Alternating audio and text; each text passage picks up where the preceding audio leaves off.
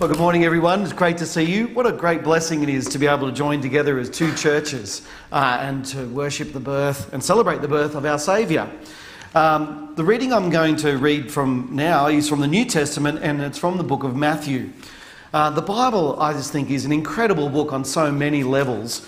One of the things that always amazes me is well, it's like a colouring in book. The Old Testament is like the outline, and the New Testament is like the colour. And the two things, when they go hand in hand, just bring such light and beauty. So, with the Bible reading that we just had from Isaiah in mind, hear from God's word in the New Testament. After Jesus was born in Bethlehem in Judea, during the time of King Herod, Magi from the east came to Jerusalem and asked, Where is the one who has been born King of the Jews? We saw his star in the east and have come to worship him. When King Herod heard this, he was disturbed, and all Jerusalem with him. When he had called together all the people's chief priests and teachers of the law, he asked them where the Christ was to be born. In Bethlehem, in Judea, they replied. For this is what the prophet has written. But you, Bethlehem, in the land of Judah, are by no means least among the rulers of Judah. For out of you will come a ruler who will be the shepherd of my people Israel. Then Herod called the Magi secretly and found out from them the exact time the star had appeared. He sent them to Bethlehem and said, Go and make a careful search for the child. As soon as you find him, report to me so that I too may go and worship him. After they had heard the king, they went on their way, and the star they had seen in the east went ahead of them until it stopped over the place where the child was. When they saw the star, they were overjoyed. On coming to the house, they saw the child with his mother Mary, and they bowed down and they worshipped him. They opened their treasures and presented him with gifts of gold and of incense and of myrrh. And having been warned in a dream not to go back to Herod, they returned to their country by another route.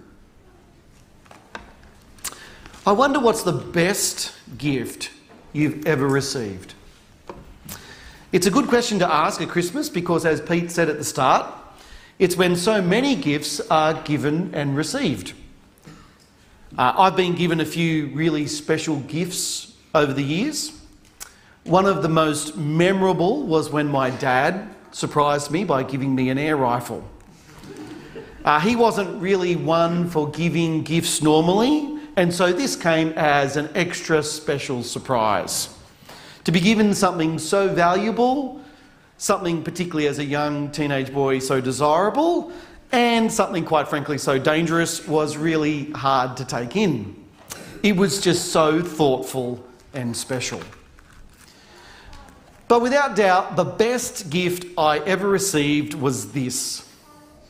It was a gift given to me by my dear wife after I graduated from Bible college. And it's a personalised embosser. I use it on the front page of a book every time I buy one, which is more often than I probably should.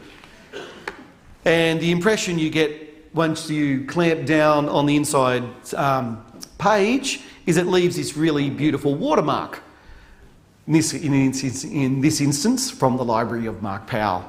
Although there was one minister, and I wish I'd sort of had this um, idea uh, beforehand, and that it was stolen from the library of Mark Powell.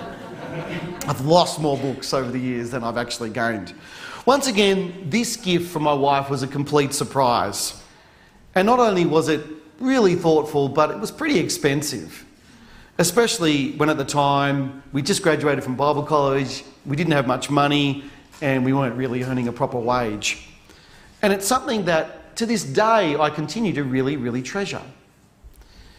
Now, I know something like this is not everybody's ideal gift. You're probably sitting there thinking, I would have taken the air rifle. you might not be all that into books or something like a personalised embosser just doesn't really, let's be honest, hold that much personal appeal. But that's just the point. The best gift is specific to the individual that you're giving the gift to. They're personalised. And in the same kind of way, the Lord Jesus was given three very distinct personalised gifts. That's often misrepresented by the three wise men, but as we saw from our Old Testament reading, there were definitely more than just three individuals, but basically a whole caravan of them. Isaiah 60 talks or prophesies about the nations will come to your light and kings to the brightness of your dawn. That herds of camels will cover your land.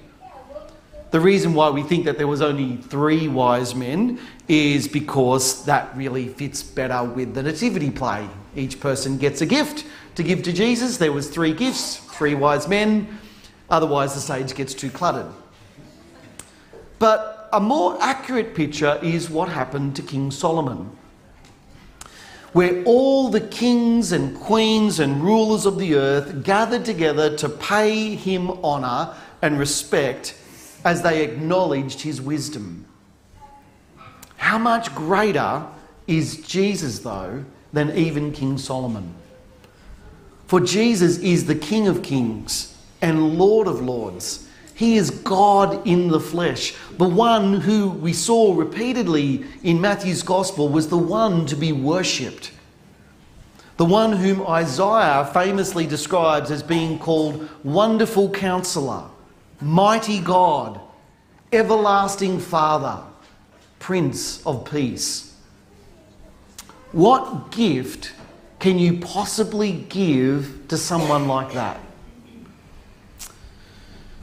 because he is obviously deserving of everything that the world has to offer, because he himself has made it. Well, the wise men, or magi as they are sometimes called, come bearing three distinct gifts.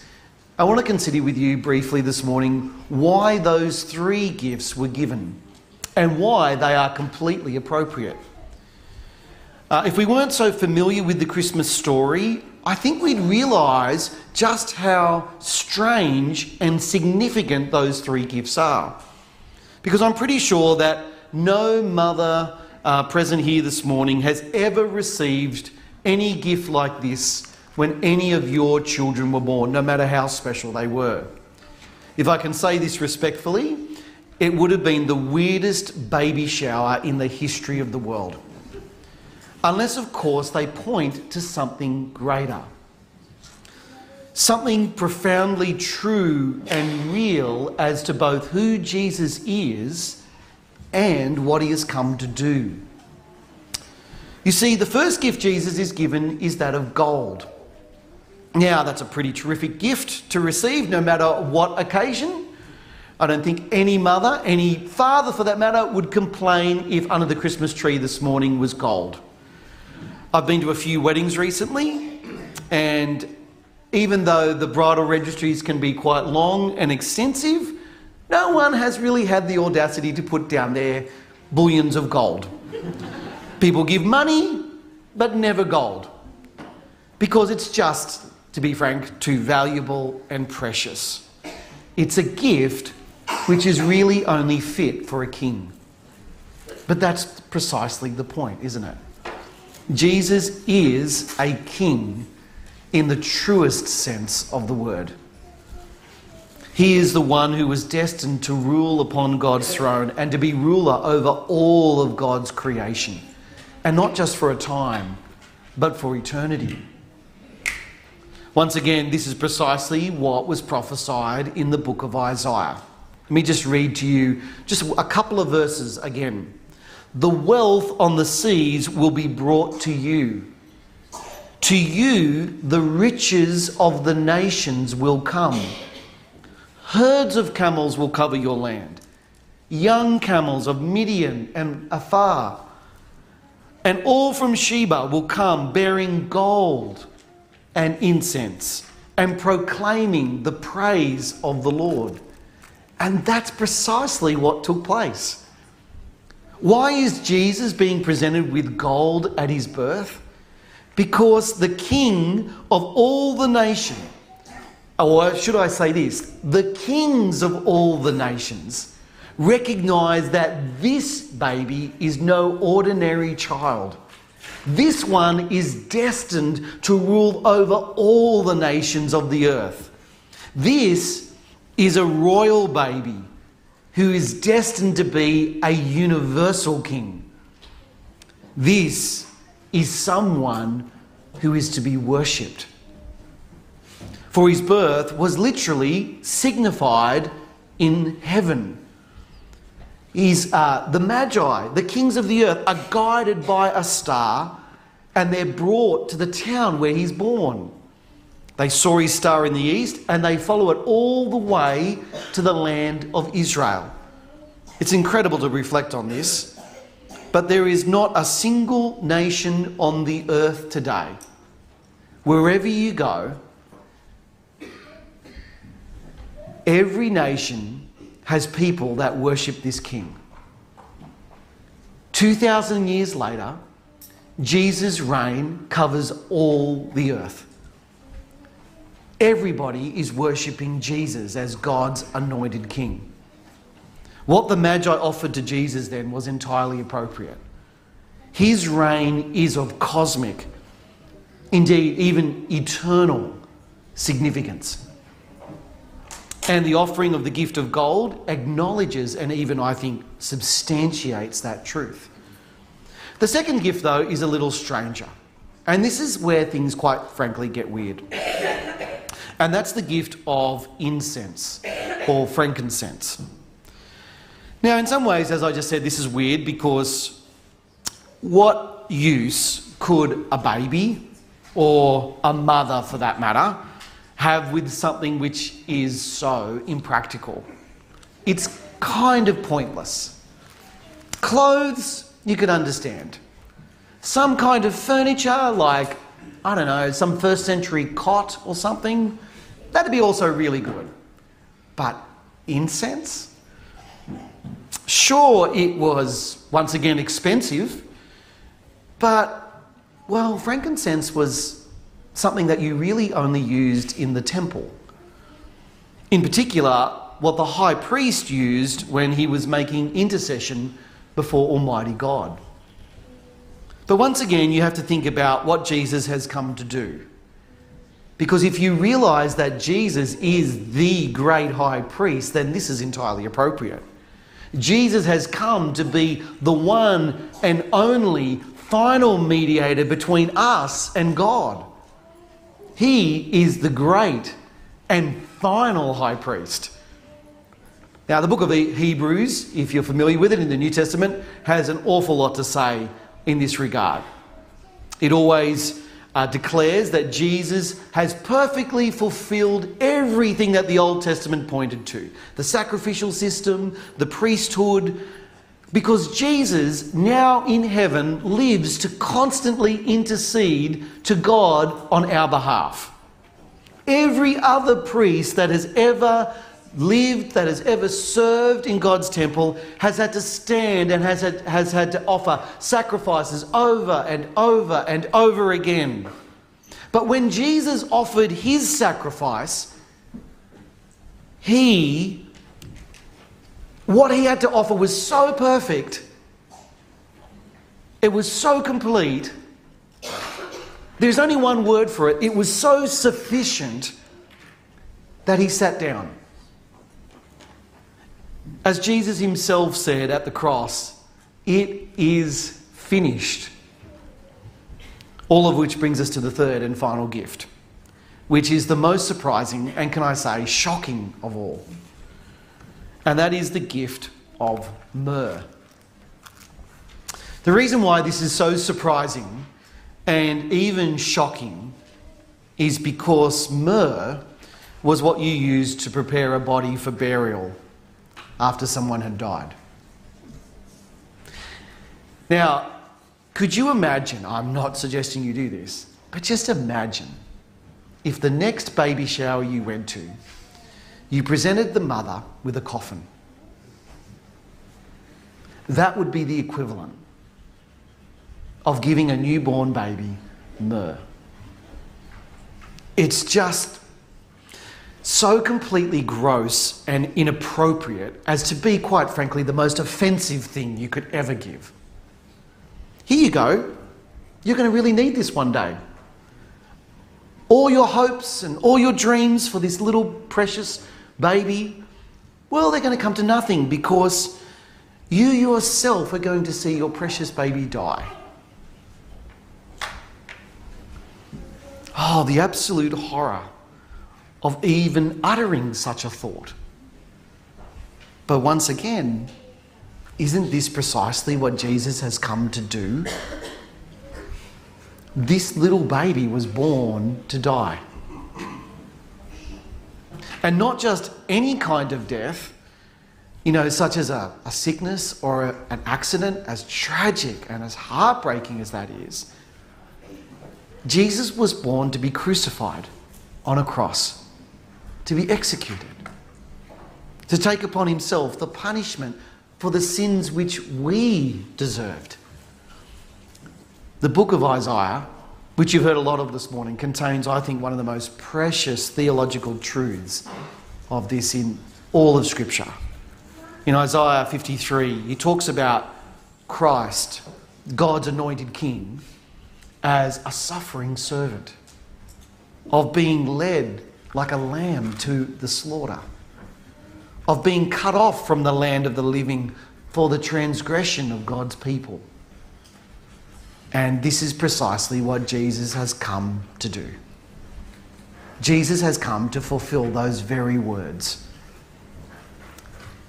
At the end of John chapter 19, we're told that Nicodemus, Yep, the same guy that had come to Jesus at night. And Jesus said that he had to be born again if he wanted to see the kingdom of heaven. Nicodemus came to Jesus' tomb. And he came bringing a 65 pound mixture of aloes and myrrh. It was an absolutely massive amount. So much so that people doubt where he could have gotten all of that from. Such was the amount that it was normally used at royal funerals when a king or queen died. But as we've already seen, Jesus is the greatest king that has ever lived and therefore was utterly deserving of such an honour.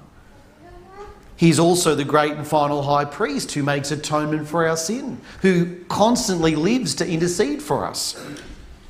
But the really amazing thing is that the sacrifice which he offers for our forgiveness is his own flesh and blood. Because Jesus is God's appointed Saviour.